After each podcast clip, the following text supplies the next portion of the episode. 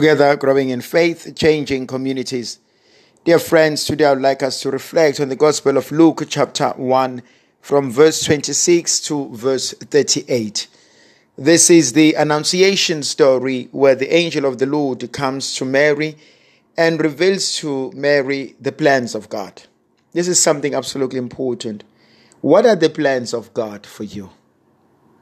What is it that God has in store and has in mind for you? What is it that God, when he looks at you, he wants for you? I know the plans I have for you. That's what Jeremiah says. I know the plans that I have for you. But sometimes, do I remain faithful to those plans? Do I go to the plans that God has for me, or do I have my own plans on the side? And that's an important question that I need to ask. Lord, what are the plans that you have for my family? Why have you allowed me to go through that which I'm going through? Why have you allowed me to enter into these relationships?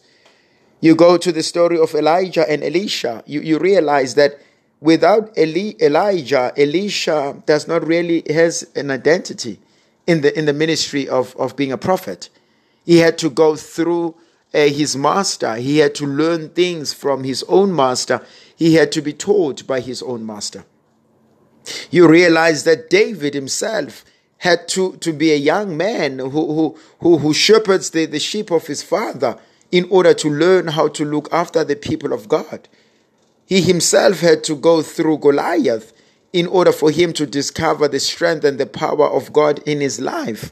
You look at the person of Jesus Christ, who had to go for 40 days and 40 nights without eating and drinking in the wilderness being tempted, in order for him to learn how it's like to go through temptation. Hence, the author to the Hebrews says he was tempted like us in all things, but did not sin. St. Paul himself had to go through that Damascus experience. He had to go through that conversion in order for him to realize that he's being called to serve the people outside of the Jewish culture. He had to learn the mercy and the love of God. Jesus Christ had to be like us in all things, in order to redeem us. And so whatever you are going through, whatever you have been going through, ask yourself, what is the plan of God for me here? What is the intention of God? What is the lesson? What am I supposed to be going through? The mere fact that you are still alive, that you survived 2020, the mere fact that you are still standing. Yes, you may have lost things. Yes, you are losing things. Yes, you may be sick. You may be infected. You may be affected. But what is the plan of God? What is it that is teaching us? What is it that he wants for us in our lives? I always believe what Francis de Sales, St. Francis de Sales says. He says the Lord comes to us in one of these two ways. He either comes to take away the problem from us, or he comes to strengthen us to deal with the problem, to deal with the issue. And so when the angel comes to Mary, he comes to reveal the plan, the purposes of God. But the other question is, am I ready to listen to him? It's one way to know that he has a plan for me, but it's another way to say, am I ready? Am I willing to listen and to do that which he wants? Because with that, he wants to interrupt my life. At least from my point of view, he's disrupting it. Meanwhile, he is shaping it out to be that which he has intended it for me. But obviously, we know that he respects our freedom. He wants our yes. Hence, the important words of Mary was, behold, I am the handmaid of the Lord. Be it done unto me according to your word. Do I cooperate with the grace of God? Do I cooperate with the will of God? Do I cooperate with the plans that God has for me? I know the plans I have for you. Now, do I cooperate with those plans? Now we have questions like Mary. How is this going to be? How can it be? I do not know what you want. I hear what you want me to do, but how am I going to do that? The how is important. Now, there are three words that speak to me right now as I was preparing for this reflection. The first one is, do not be afraid.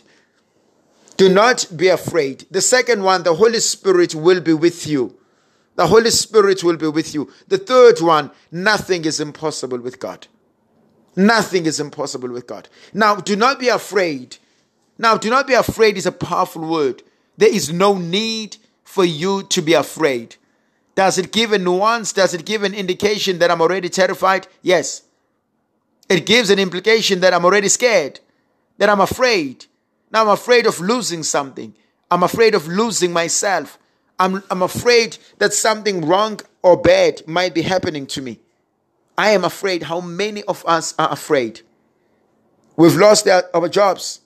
Quite a number of people have lost their jobs. Their marriages are in a rocky ground.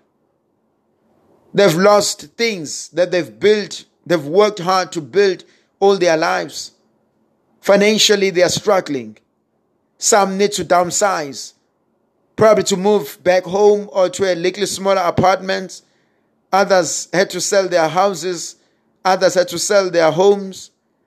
Others had to take away the investments. They've eaten up their pension. They're scraping the barrel.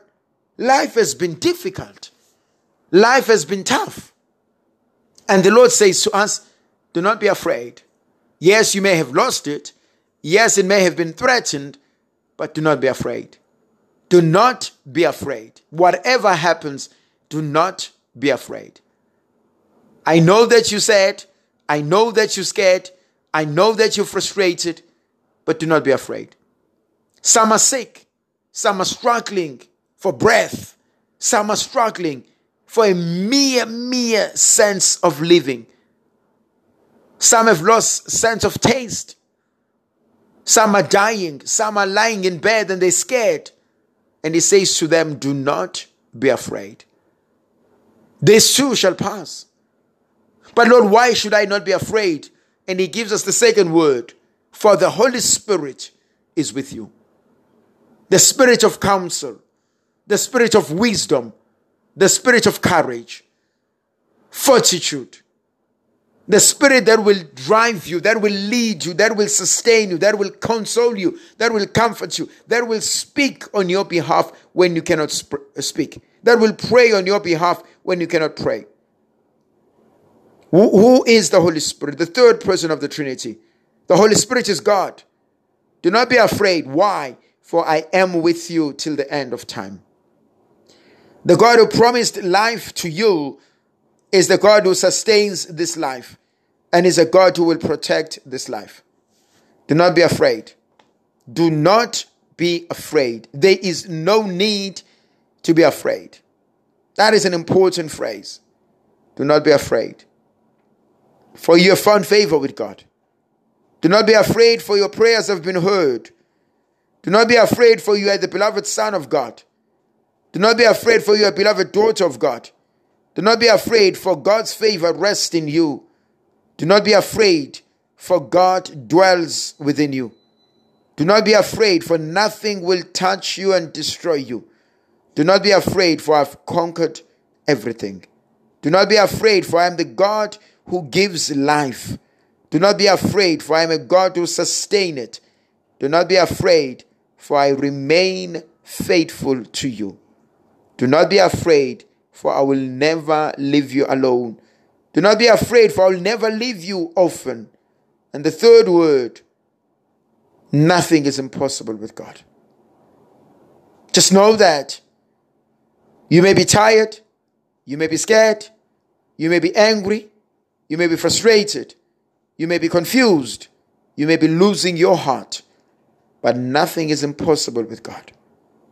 Doesn't matter what other people have said. It doesn't matter what other experts have told us.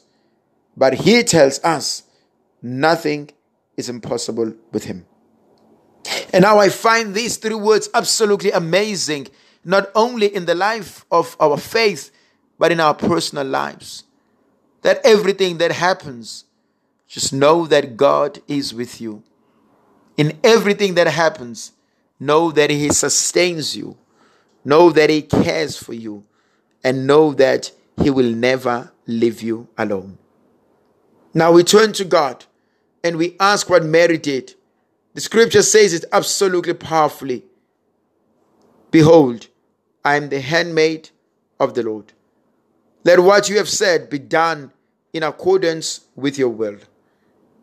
And that is what the Lord is asking of us. Trust the Lord with all that you have and see him saving you, saving your family. May the Virgin Mother of God continue to be with us, to protect, to bless, to guide, and to nourish us. May Almighty God bless us, the Father, the Son, and the Holy Spirit. Amen.